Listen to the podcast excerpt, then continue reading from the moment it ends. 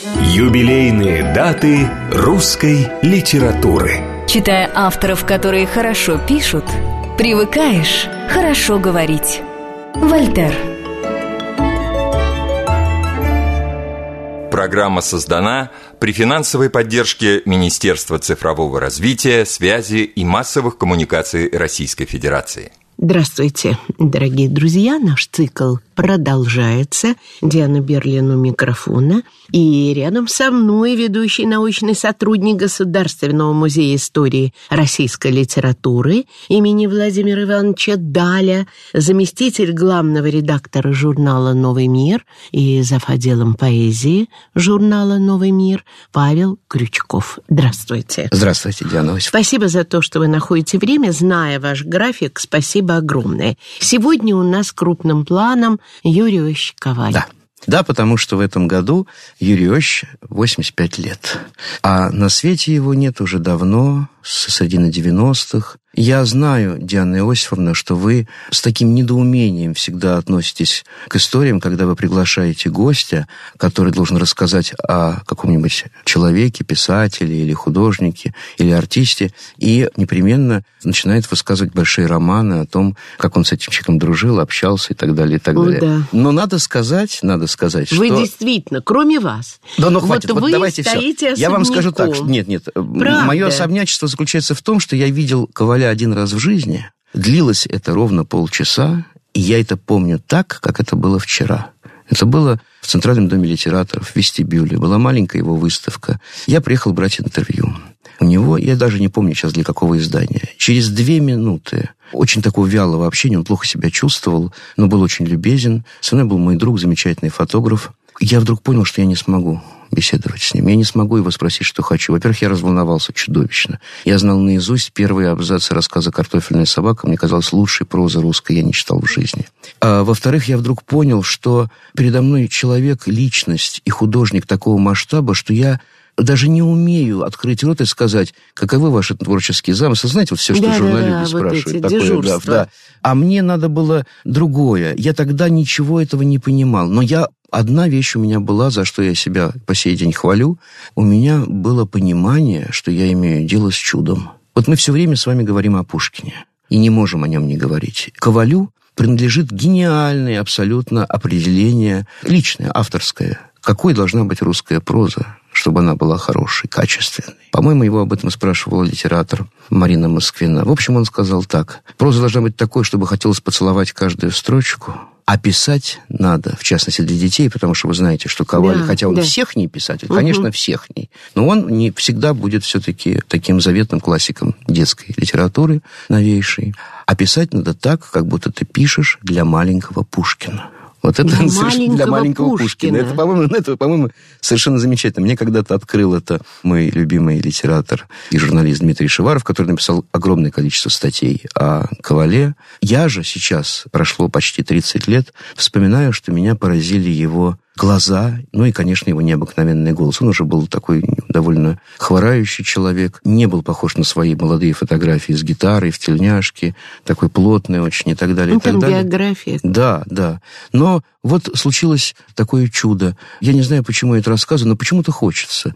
Фотограф Коля Михаловский сделал несколько замечательных его фотопортретов и подарил мне их в двух экземплярах. А потом погиб весь его архив и негативы. И эти фотографии я потерял. И вот в этом году, 85 лет, Ковалю. Мы подружились с его дочерью, замечательной Юлией Юрьевной Коваль. И вдруг в дни этого знакомства нашего с ней мы готовили выставку, и она сейчас открыта в Доме-музея Корнея Чуковского. Она называется «Валенки 57 размера» или «Слушай дерево». Название мы придумали вместе. «Валенки 57 размера» — это ее придумка. Коваль дожил до 57 лет. А «Слушай дерево» — это моя придумка, потому что это название рассказа Коваля о Корнее Чуковском, об их встрече. Ух, Конечно, художественно. Да, да, да. боже И вот мой. э, в эти дни я неожиданно из книги выпадают на меня эти фотографии Ереща, и я их дарю Юле, и мы их размещаем на выставке рядом с двумя прекрасными живописными портретами э, Корнея Ивановича работы Коваля. А надо напомнить, что Коваль был не только изумительный прозаик, он был и замечательный стихотворец, поэт, и замечательный художник, и замечательный скульптор, и сценарист. и так далее, и так далее. Сейчас, к сожалению, уходят один за другим его друзья и современники.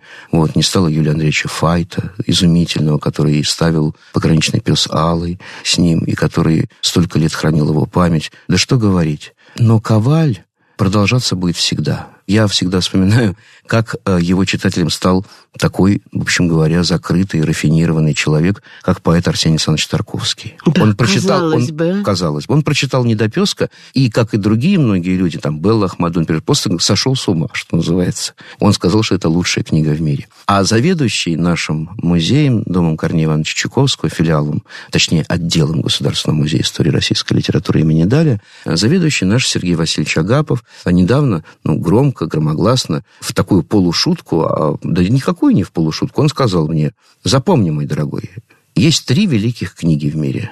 Вот, он прочитал Коваля очень поздно. Начал собирать книжки для своих детишек, у него маленькие дети, и он стал делать для них такую библиотеку. Огромную-огромную, которая постепенно превратилась в музей советской книги. И вот он впервые открыл Коваля на седьмом десятке лет. Но не было у него в чтении, ну, да, да. Ну, да. И он мне сказал, запомни, есть три великих книги. И громогласно сказал, Библия, Дон Кихот Сервантеса и Недопесок Наполеон III. И мне это так понравилось, что я попросил его на открытие выставки, которую мы открывали вот зимой прошлого года, и она будет стоять до зимы этого года, 23-го. Эти слова снова повторите. Он повторил их с большим удовольствием, сказал, что, правда, появилась четвертая. Это «Мертвые души», но это отдельный разговор. В 13 году, то есть, получается, действительно, ровно 10 лет тому назад, было 75 лет со дня рождения Ерещи, я вел рубрику в «Новом мире». Она называлась детское чтение с Павлом Крючковым. Вел долго, года четыре. Ну, это такие впечатления о прочитанных книгах, встречи с писателями детскими.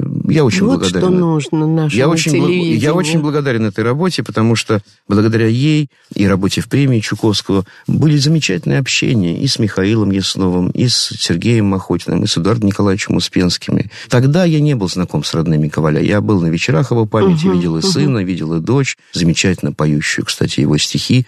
И мало, я знаю, таких ревнителей и хранителей памяти близкого человека. Она делает чудесные выставки ему посвященные. А сейчас один за другим выходит его рукописный дневник, монохроники так называемые. Это абсолютно штучная продукция, равной которых со времен Чукокола Чуковского, который в 79 году урезанную издали, я не знаю. А скажу. кто же это издает? А она по подписке.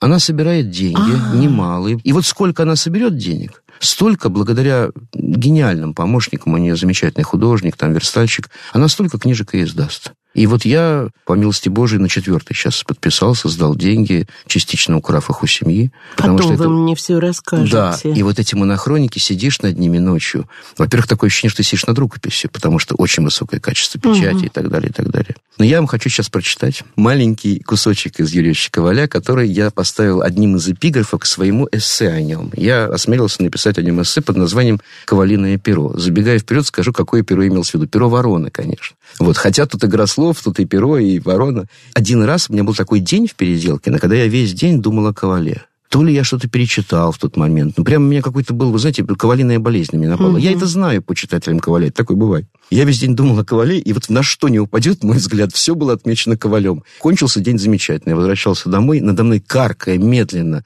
тяжело махая крыльями, летела ворона, выронила перо, и оно очень долго, крутясь таким, знаете, как у семечка клена, крутясь Да, таким да. водоворотом, очень долго падала к моим ногам, упала и так лежит и смотрит на меня с земли. И тут я понял, все, надо сесть написать эссе Ковале, иначе будет неправильно. Напрасно я просил их улететь на небо и принести хлеба. Божьи коровки ползали по лицу, забирались в волосы и за пазуху. Вначале я сощелкивал их, а потом плюнул и, перевернувшись на спину, стал глядеть вверх. Сосны уходили в небо. Казалось, они растут прямо из меня, из моей груди. Божьи коровки взлетали, и тогда было видно, как закручивается между стволов кирпичная и прозрачная точка. Вверху дунул ветер. Сосна уронила шишку. Шишка гулко ударилась о землю. Я прикрыл глаза и задремал. Было слышно, как шумят сосновые ветки, и далеко бубнят бормочут тетерева. Послышался приглушенный звук трубы. Коваль, конечно, лесной человек, вот в высшем смысле, в таком уитмановском. Я попросил у коллег из архивов Государственного музея истории российской так. литературы имени Даля какой-нибудь звуковой автограф Коваля. Он был всего один. Это не очень высокого качества запись, но послушать ее надо, я считаю. Это кусочек разговора Коваля со школьниками, где он им рассказывает, что лучше всего он чувствует себя в лесу, и именно у леса он просит вот эти силы для обновления внутреннего и обычного внешнего зрения. А Послушай. у него были такие встречи, да? да были, просто были, с были, он, были. Я думаю, что какие-то знакомые учителя, учительницы, они приглашали его в школу. Угу. Потом он участвовал в неделях детской книги.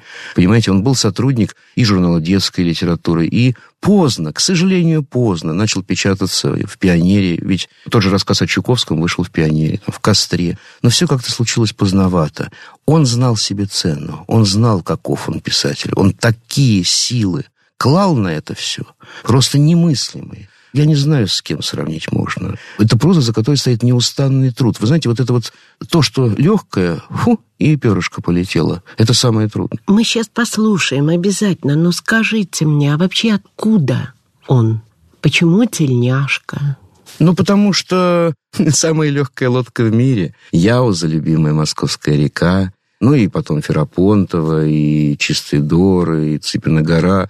Это был человек, погруженный в атмосферу старой, как бы сейчас сказали, провинциальной русской жизни со всеми ее ослепительными красотами, лирическим ее настроем бесконечным, рыбалками, охотой. То, почему мы сейчас собаками. Так да, знаете, Коваль был из тех, которым принадлежали Константин Георгиевич Паустовский, да, да, вот я тоже Юрий Павлович Казаков, подумала. понимаете, Михаил угу. Михайлович Пришвин. Я имею в виду не по письму, хотя это все имена, которые я назвал, это виртуозы русской прозы, а по умению проживать в Божьем мире, в том Божьем мире, который не очерчен рамками квартиры, пусть и самой замечательной, или дома, а который очерчен восходом и закатом, э, наливными лугами, э, темным бором, криками птиц, вспархиванием. Э, коваль оттуда. Коваль оттуда весь. Вот. Он оттуда, и этот мир его, и он бесконечно этот мир пересоздавал и продолжает пересоздавать внутри своей прозы и так далее. И его картины все об этом, понимаете. Удивительно, что он находил время и силы на то, чтобы, я иногда думаю, еще и стихи писать. Это он автор замечательных песен, кстати говоря. Сохранились записи, где он и с Кимом поет вместе. Поэтому я предлагаю, знаете, как сделать? Давайте, прежде чем школьники, так. все-таки нельзя, говоря о Ковале, но хоть крупиночку не услышать из недопеска, потому что это повесть Конечно, о сбежавшем... Я думала, со, это у нас да, будет да, прямо на о финал. сбежавшем со зверофермы да. угу. песце по кличке Наполеон III mm. и чудесной его встречи с школьниками, с дошкольником Серпокрыловым и с школьниками Верой Мериновой, в частности. Это что-то шекспировское. Есть, кстати, замечательный фильм. Есть запись, был такой радиоспектакль, где Юрий Ощич читал вместе с Николаем Николаевичем Литвиновым, которого вы прекрасно Волшебником знаете. Да, да, да, да. И они там попеременно читают. И вот прямо вот начало той главы, где дошкольник выходит Серпокрылов, надев отцовскую, значит, фуражку. Вот мы услышим сейчас три предложения. Умоляю и нас с вами, и слушателей, посмотрите, каждое слово выверено. Из чего винтовка сделана. Послушаем. После завтрака дошкольник Серпокрылов имел обыкновение прогуливаться по деревне. Проводив на работу своего папашу, уважаемого слесаря Серпокрылова, дошкольник надевал офицерскую фуражку, закидывал на плечо винтовку, сделанную из водопроводного железа, и выходил в дозор. Слышали, да? Нет, ну я просто, я это увидела, слышала. Сделано из водопроводного железа. Да. Я должен сказать, что не так давно, это вот уже в эти годы, по-моему, это 18 или 19 год, усилиями нескольких филологов, вышло первое научное издание «Недопеска». Ну, что это значит? Это значит, что к этой книжке гигантский комментарий. Очень интересный. Это такая книга путешествия стала. И, в частности, вот сейчас, слушая этот кусочек, я вспомнил, что он очень любил прозу Бабеля Ильфа и Петрова. И вот папаша, уважаемый слесарь, это все оттуда, конечно. Да, да, да. Но, разумеется, это все преображено и замечательным образом усвоено. Как его любили дети, как они к нему липли, как они видели в нем своего, как он умел с ними разговаривать. Совершенно как со взрослыми людьми. Никогда от него, ну это и есть талант детского писателя, никогда от него не услышишь никаких заигрываний. Он всегда был серьезен, и всегда было с ним интересно. Вот маленький кусочек его встречи с школьниками московскими из архивов угу. Государственного литературного музея. Юрий Ильич рассказывает о том, как хорошо ему в лесу, и какое он чувствует братство свое внутреннее с обитателями этого леса. Я должен все время э, находиться в состоянии такого внутренней собранности и очень сильного такого э, аппаратуры наблюдения. Вот идешь по лесу, просто. Вообще больше всего на свете, я вам скажу, я люблю, вот если спросить, что ты любишь больше всего на свете, если меня спросят. Я бы сказал, больше всего на свете я люблю лес. Нет для меня ничего более интересного, многообразного и такого дорогого для души и для сердца. Вот. Вот идешь по лесу, к примеру. Вокруг масса, необыкновенное количество возможных наблюдений, возможных встреч. Какие-то мысли приходят, конечно, в голову, какое-то ощущение, если лес печальный, тревожный, сырой, вот как сейчас.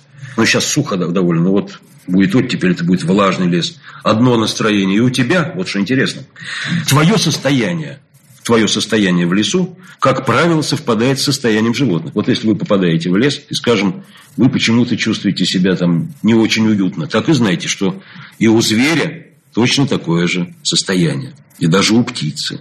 Вот если тебе холодно и зябко там в лесу, как там оделся кое-как не совсем так, как надо, то знаете, что и рябчик, который сидит на ветке, он тоже так ему не очень-то, уж у него одежонка даже послабее, чем наши валенки резиновые сапоги.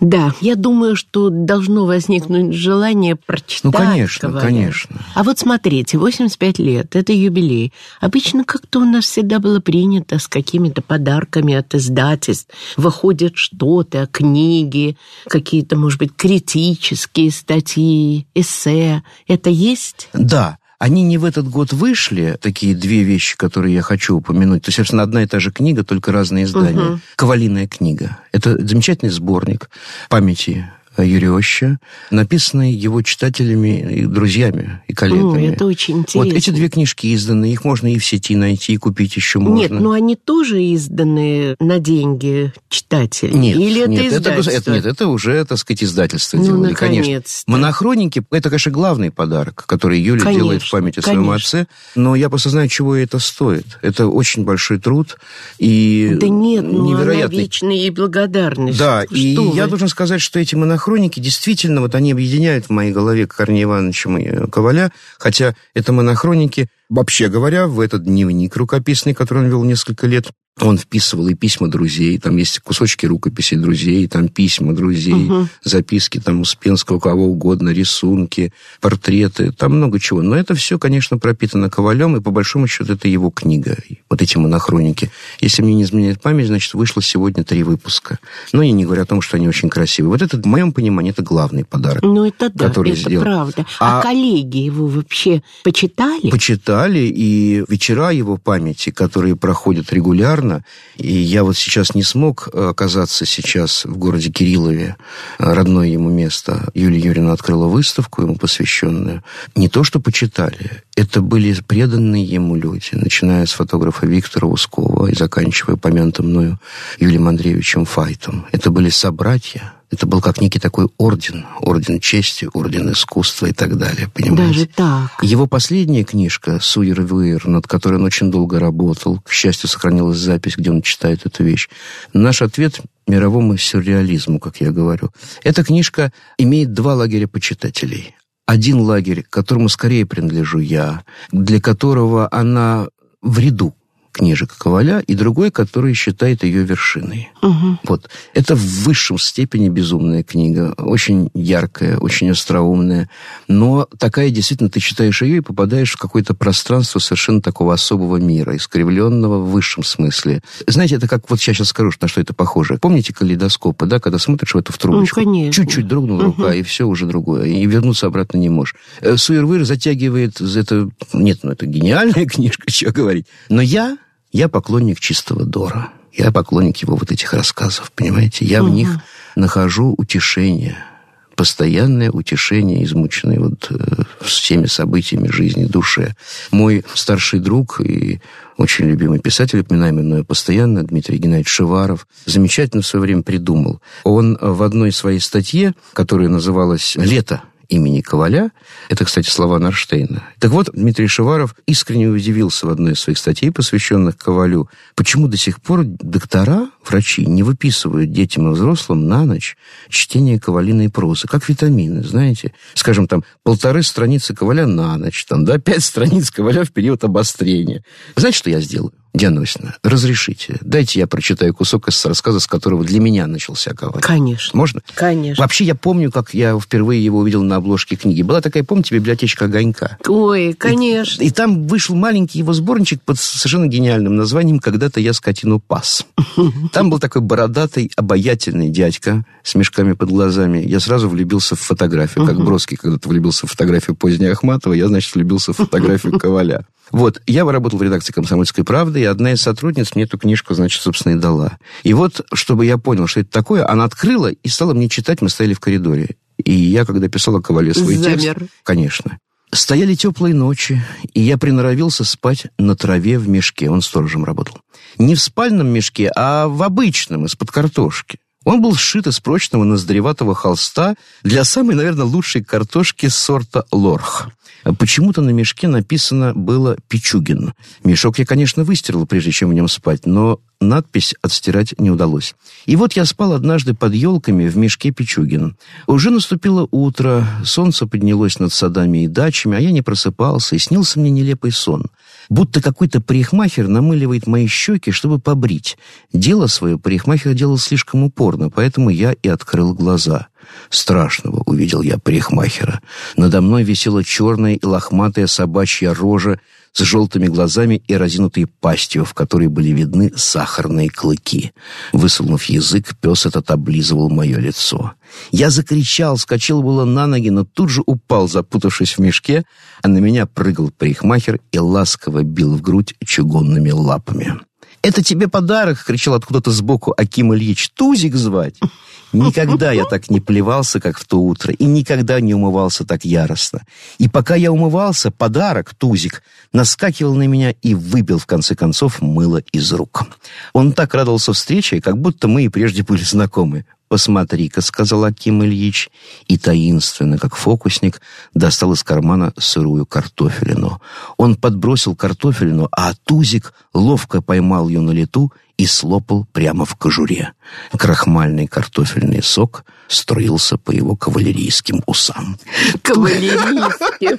Тузик был велик и черен, усат, броваст, бородат. В этих зарослях горели два желтых неугасимых глаза, и зияла вечно разинутая, мокрая, клыкатая пасть. Наводить ужас на людей — вот было главное его занятие. Потрясающе. Ну, потрясающе. И я думаю, что те наши слушатели, которые по разным причинам не знакомы с Юрием Иосифовичем Ковалем, да?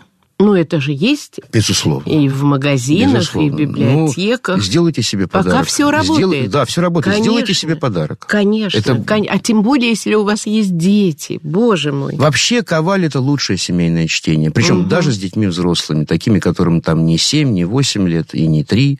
А вот так вот сесть с 12-летним в семейном Да, кругу и конечно. почитать, вы потом будете годами помнить этот вечер. Да, но не забудьте, что один из героев еще в школу не ходит. Все-таки.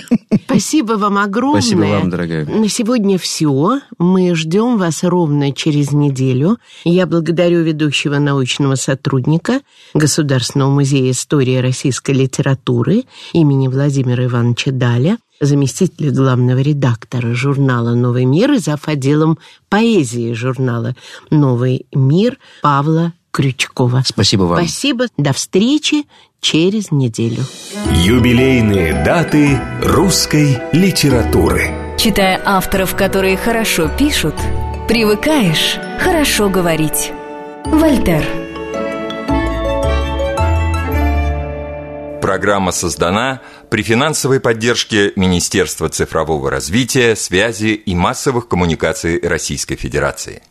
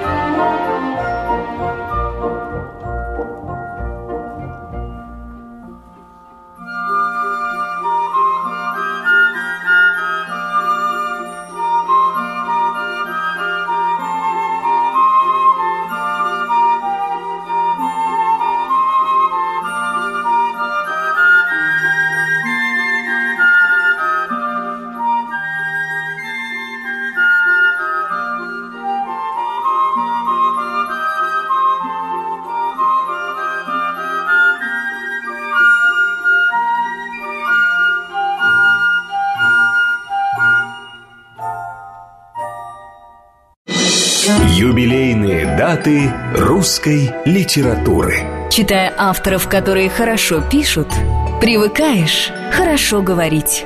Вольтер.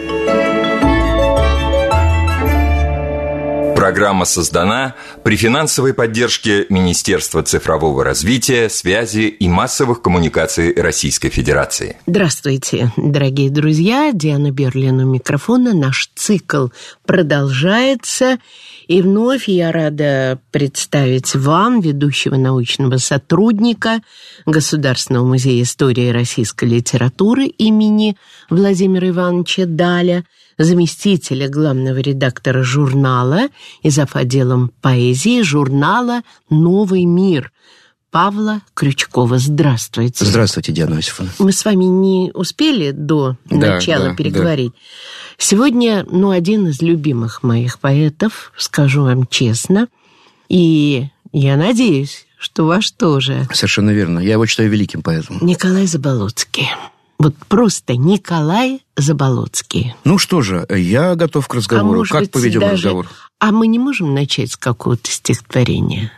Не с хотите? наслаждением. Давайте я. Давайте. Давайте, ну, давайте. Поэт же. Э, и я начну с того, который всегда меня как-то особо задевало. Он написал его за пару лет до вот этого своего страшного события, когда его арестовали в 1938 году.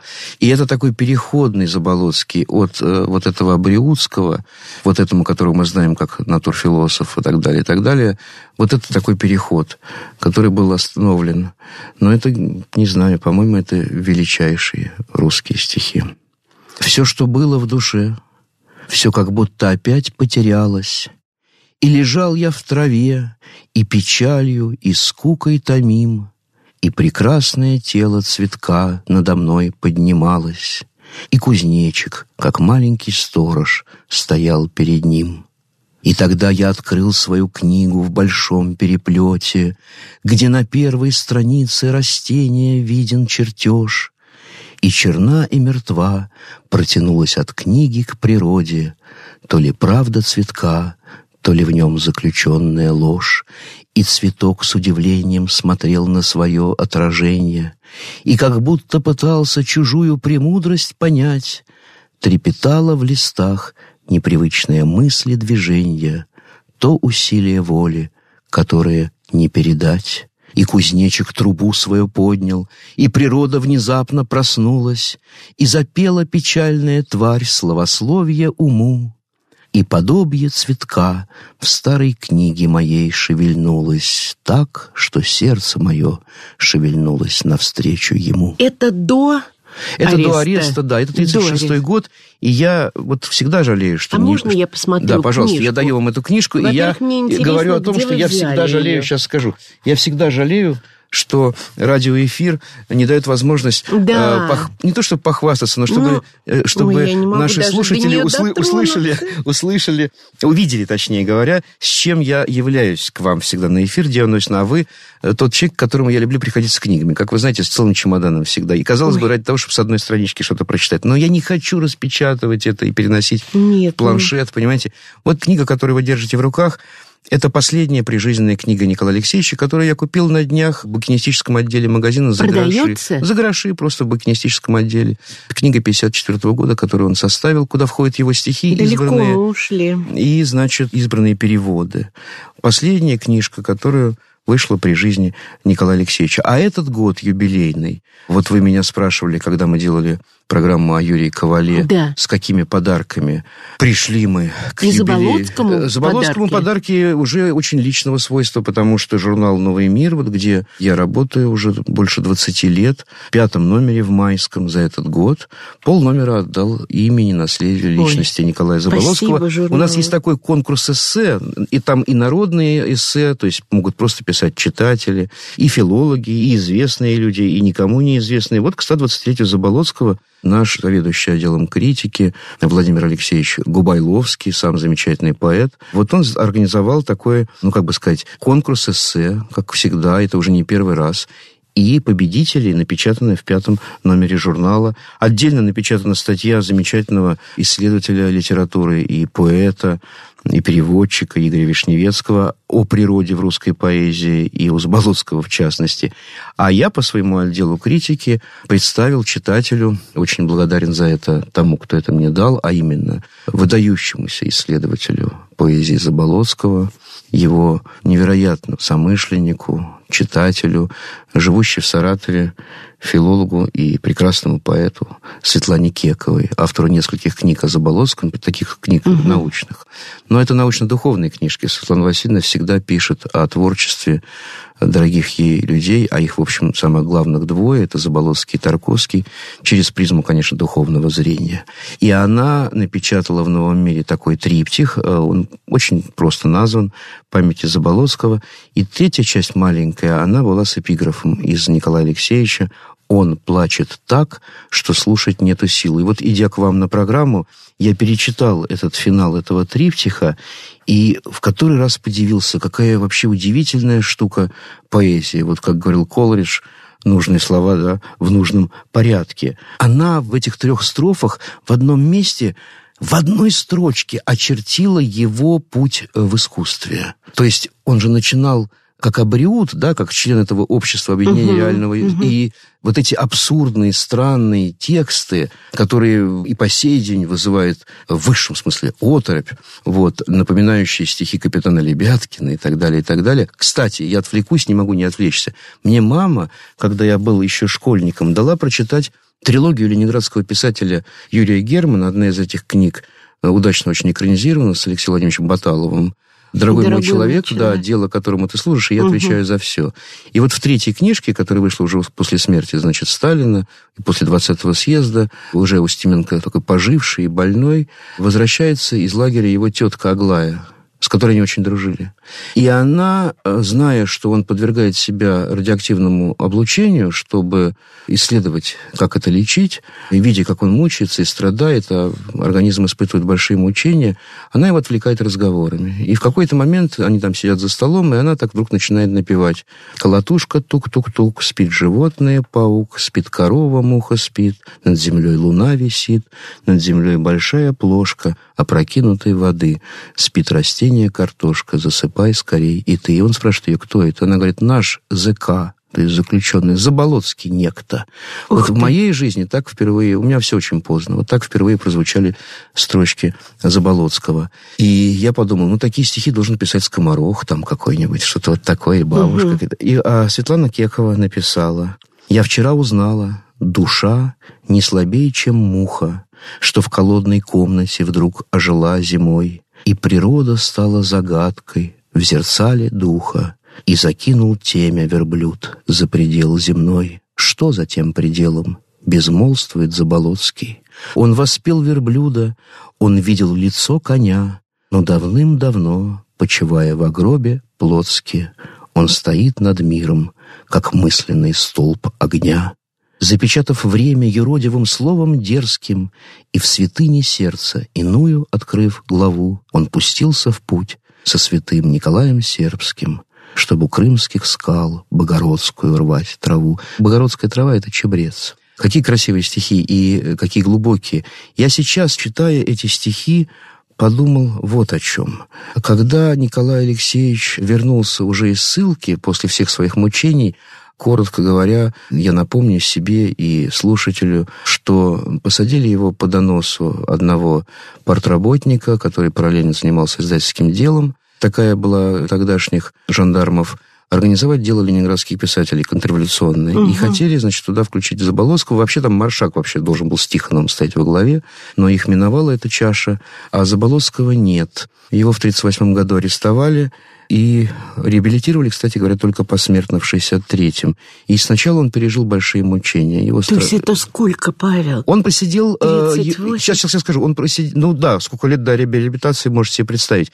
Но с ним произошла удивительная метаморфоза. Это вот название, кстати говоря, большого тома его стихов, которые выпустили усилиями Игоря Лощилова, его замечательного исследователя, живущего в Новосибирске. Но я просто хочу что сказать, что Понимаете, мы знаем, что в тот момент, когда руководитель НКВД менялся один с другого, да, да. вождей, когда угу. Ежова меняли на Берию, э, там был такой момент, часть народа повыпускали. Немного, но повыпускали. Это попало даже в художественное произведение, вот в частности в повесть, единственная написанная «Безумие этого времени», в повесть Лидии Чуковской, которая, кстати, знала Заболоцкого очень хорошо, была его редактором, Софья Петровна. 1939 года. Да, да, да, да. Да, да, да. И вот я хочу что сказать, что когда Николая Алексеевича взяли, за него были хлопоты. Хлопотали все и Фадеев был подключен. Ну, как он все. Не, ну, ну, ну, как, ну, Тихонов, Чуковский, Фадеев, угу. вот, все, были на связи угу. с прокурором с, там, и так далее. А шло следственное дело. Разные структуры отвечают за разные. Конечно. Эта машина очень такая путанная, бюрократическая. Я сейчас думаю, мне кажется, конечно, может быть, это, так сказать, такие мои наивные романтические размышления. Его спасло, я думаю, то, что он ничего не подписал. Его, конечно, страшно били, он чуть не сошел с ума, пытали там. Он стал сопротивляться, в камеру ввели бронзбойт и загнали его струей воды в угол. Он ничего не подписал, он начал там сходить с ума, у него начались галлюцинации. Следователь Лупандин, фамилия известная, вот, так из него ничего и не выбил. Его, в конце концов, в какой-то момент оставили в покое и просто дали срок и отправили. Потом ссылка. В лагере и в ссылке он освоил все профессии, от каменщика до чертежника. И никогда не любя после возвращения говорить об этом, Николай Алексеевич в разговоре с одним из моих знакомых сказал, ну и не только с ним, а я ведь знаю все профессии, понимаете? Но это вообще, я говорю, Шекспир отдыхает. Его выпустили. Его выпустили под надзор, конечно. Он не был реабилитирован, с неснятой судимостью. Но его освободили. В 46 году он вышел. И э, чудом, просто почти чудом. 10 его, лет. 10 лет почти, да. Вся война, этапы. Сохранилась огромная его переписка с семьей. Он писал письма жене Екатерине Васильевне и детям Наташе и Коле. Она опубликована его исследователями, снова повторю э, имя Игоря Лощилова, который очень много сделал для его посмертной памяти и продолжает делать. Мне посчастливилось знать его детей. Они были пожилые люди уже, когда я их увидел, познакомился с ними. Но я вам должен сказать не об этом, не обо мне речь. А дело в том, что я каждый день хожу по улице, где он поселился после возвращения. Он привез из ссылки, он работал над ритмизованным переводом слова о полку Игоря. И он... В этой книжечке вашей. Да, да. И он познакомился с одним из руководящих работников этой коллегии журнала «Октябрь», Василием Ивановичем Ильенковым, который был прозаик такой хороший. Ильенков, у него была дача в Переделке, нехорошая, большая дача, пустой дом, они там жили с женой и ребенком. И он увидел как-то Заболоцкого внутренним зрением, как-то он его разглядел. И он сказал, поживите у меня на даче. И, оказывается, Николай Алексеевич жил у нас в Переделке. Господи. Причем в разных местах. Он потом у Каверинок жил долго. Но вот это одно из первых мест, это была дача Ильенкова на знаменитой улице Серафимовича, так называемой аллеи мрачных классиков. А рядом Чуковский неподалеку. Мне бы очень хотелось, очень хотелось бы, я просто так дорожу этим письмом, мне хотелось прочитать кусочек вам из удивительного письма уже позднего времени, позднего, письма Корнея Ивановича Заболоцкому, по-моему, за год до его смерти. Почему? Потому что Чуковский первым, я просто не знаю другого примера, первым, обращаясь к Николаю Заболоцкому, к Николаю Алексеевичу, назвал его великим поэтом. И как назвал, в каком контексте назвал. И вот летом, мы тоже с вами записываемся летом 57 года, Корней Иванович из Переделкина пишет Заболоцкому письмо. В это время уже нет нужды Николаю Алексеевичу жить в Переделкине. Он жил, значит, сначала у Ильенкова, потом у Кавериных. Он живет на Беговой в Москве. К сожалению, этот дом снесли, а так бы мы сейчас проходили мимо мемориальной доски. «Дорогой Николай Алексеевич», — пишет Чуковский, «пишу вам с той почтительной робостью, с какой писал бы Тютчеву или Державину. Для меня нет никакого сомнения, что автор «Журавлей», «Лебедя», «Уступи мне скворец уголок», «Неудачника», «Актрисы», «Человеческих лиц», «Утро», «Лесного озера», «Слепого», «В кино», «Ходаков», «Некрасивой девочки». Я не ищу гармонии в природе, подлинно великий поэт, творчеством которого рано или поздно советской культуре, может быть, даже против воли, придется гордиться, как одним из величайших своих достижений. Кое-кому из нынешних, пишет Чуковский Заболоцкому, эти мои строки покажутся опрометчивой и грубой ошибкой, но я отвечаю за них всем своим семидесятилетним читательским опытом. Можно было бы много наговорить всяких слов о вашей власти над каждым самым сложным и причудливым образом, о классической прозрачности вашего стиха, о новаторской свежести ваших восприятий, о широком и свободном дыхании вашей поэтической речи, об интенсивности духовной вашей жизни и так далее, и так далее. Но все это кажется словоблудием рядом хотя бы с такими предельно честными и точными стихами в розовато-коричневом дыме, не покрытых листами ветвей. Это цитата, это я уже говорю, из стихотворения «Поздняя весна», осветив черепицу на крыше. Но я становлюсь болтливым, пишет Корней Иванович. Не сердитесь за помарки, пишу в попыхах. Сердечно благодарный К. Чуковский. И вы знаете, вот я не умею сейчас найти слова Дианы Иосифовны, чтобы объяснить, что такое вчерашнему зэку, пусть и возвращенному в литературу с неснятой судимостью, даже разрешили ему съездить в Италию, но он очень действительно грамотно себя вел, в высшем смысле мудро себя вел, и власти поняли, в том числе литературные, которые за него хлопотали, Фадеев за него хлопотал очень, что от него никаких неожиданностей ждать не нужно будет.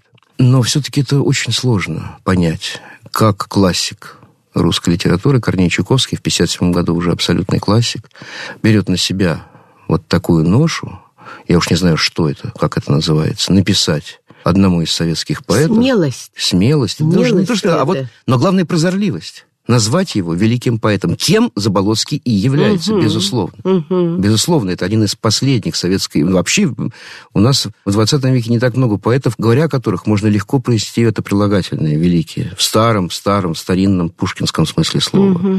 Вот Заболоцкий – это один из них. Это один из них.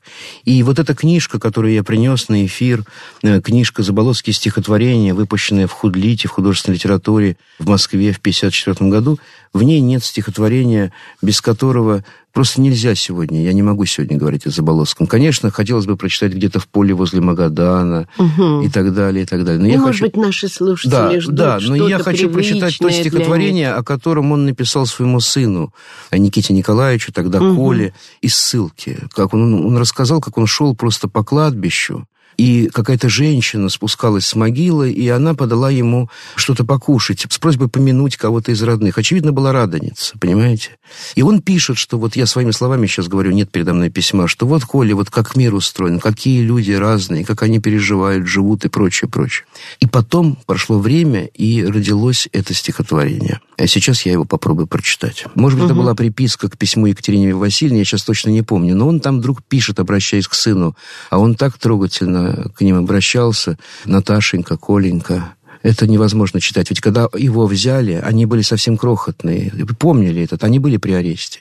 А когда он вернулся, это были уже отроки, понимаете? Ну, 10 лет, конечно. Да, и вот он в письме Коле написал в письме Коле покойному ныне, увы, замечательному Никите Николаевичу, который написал об отце книгу «Жизнь» Николая Заболоцкого, блестящую. Я могу сравнить ее вот только с книгой Евгения Борисовича Пастернака «Материалы к биографии» о Борисе Леонидовиче.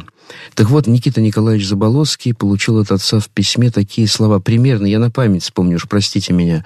Он пишет, что, отец пишет сыну, что жизнь очень трудна, и сколько людей нуждаются в помощи в этой жизни, и какие-то существуют между людьми таинственные связи. Вот, сынок, я шел на работу мимо кладбища. Он был вольняшка в последние уже годы свои там на каторге. То есть он не мог никуда уехать, он был при... он мог перемещаться в пространстве.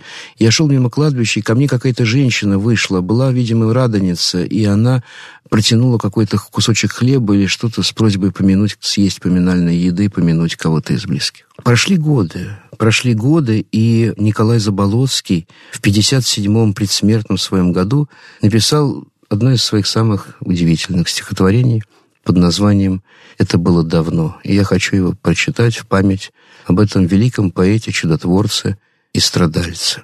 «Это было давно, исхудавший от голода, злой, шел по кладбищу он и уже выходил за ворота, вдруг под свежим крестом с невысокой могилы сырой заприметил его и окликнул невидимый кто-то, и седая крестьянка в заношенном старом платке поднялась от земли, молчаливо, печально, сутула, и, творя поминание, в морщинистой темной руке две лепешки ему и яичко, крестясь, протянула. И как громом ударило в душу его и тот час, Сотни труб закричали, и звезды посыпались с неба, И сметенный и жалкий в сиянии страдальческих глаз Принял он подаяние, поел поминального хлеба. Это было давно, и теперь он известный поэт, хоть не всеми любимый и понятый также не всеми, как бы снова живет обаянием прожитых лет — в этой грустной своей и возвышенно чистой поэме.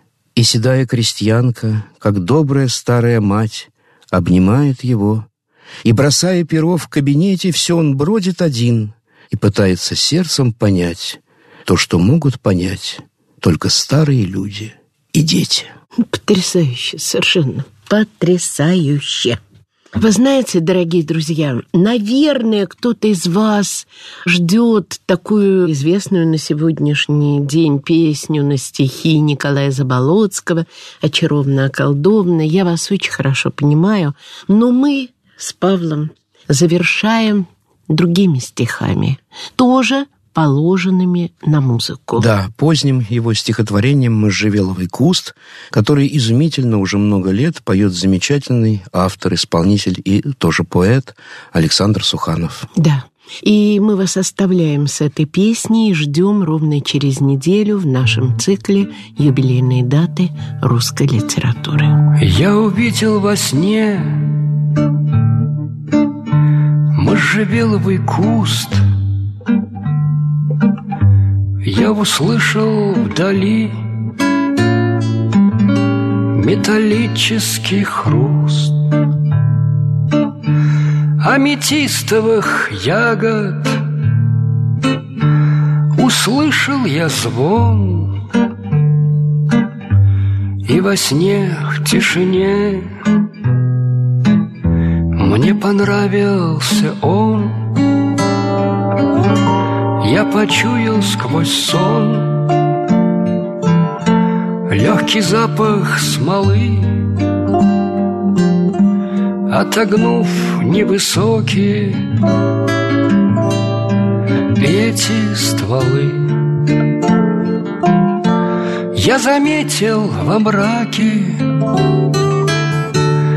Древесных ветвей Чуть живое подобие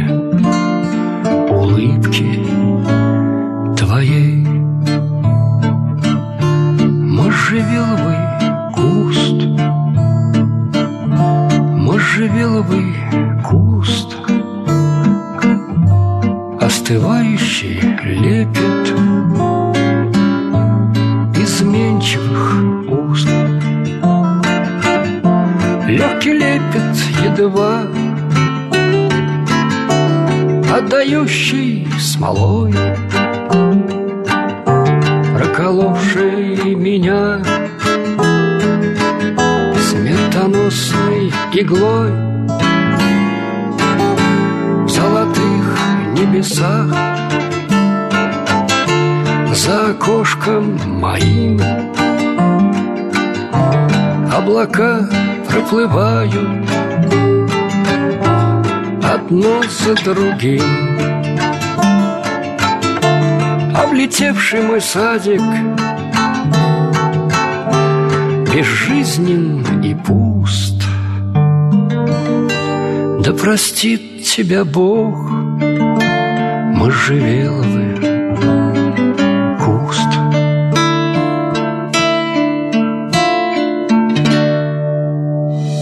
Юбилейные даты русской литературы. Читая авторов, которые хорошо пишут, привыкаешь хорошо говорить.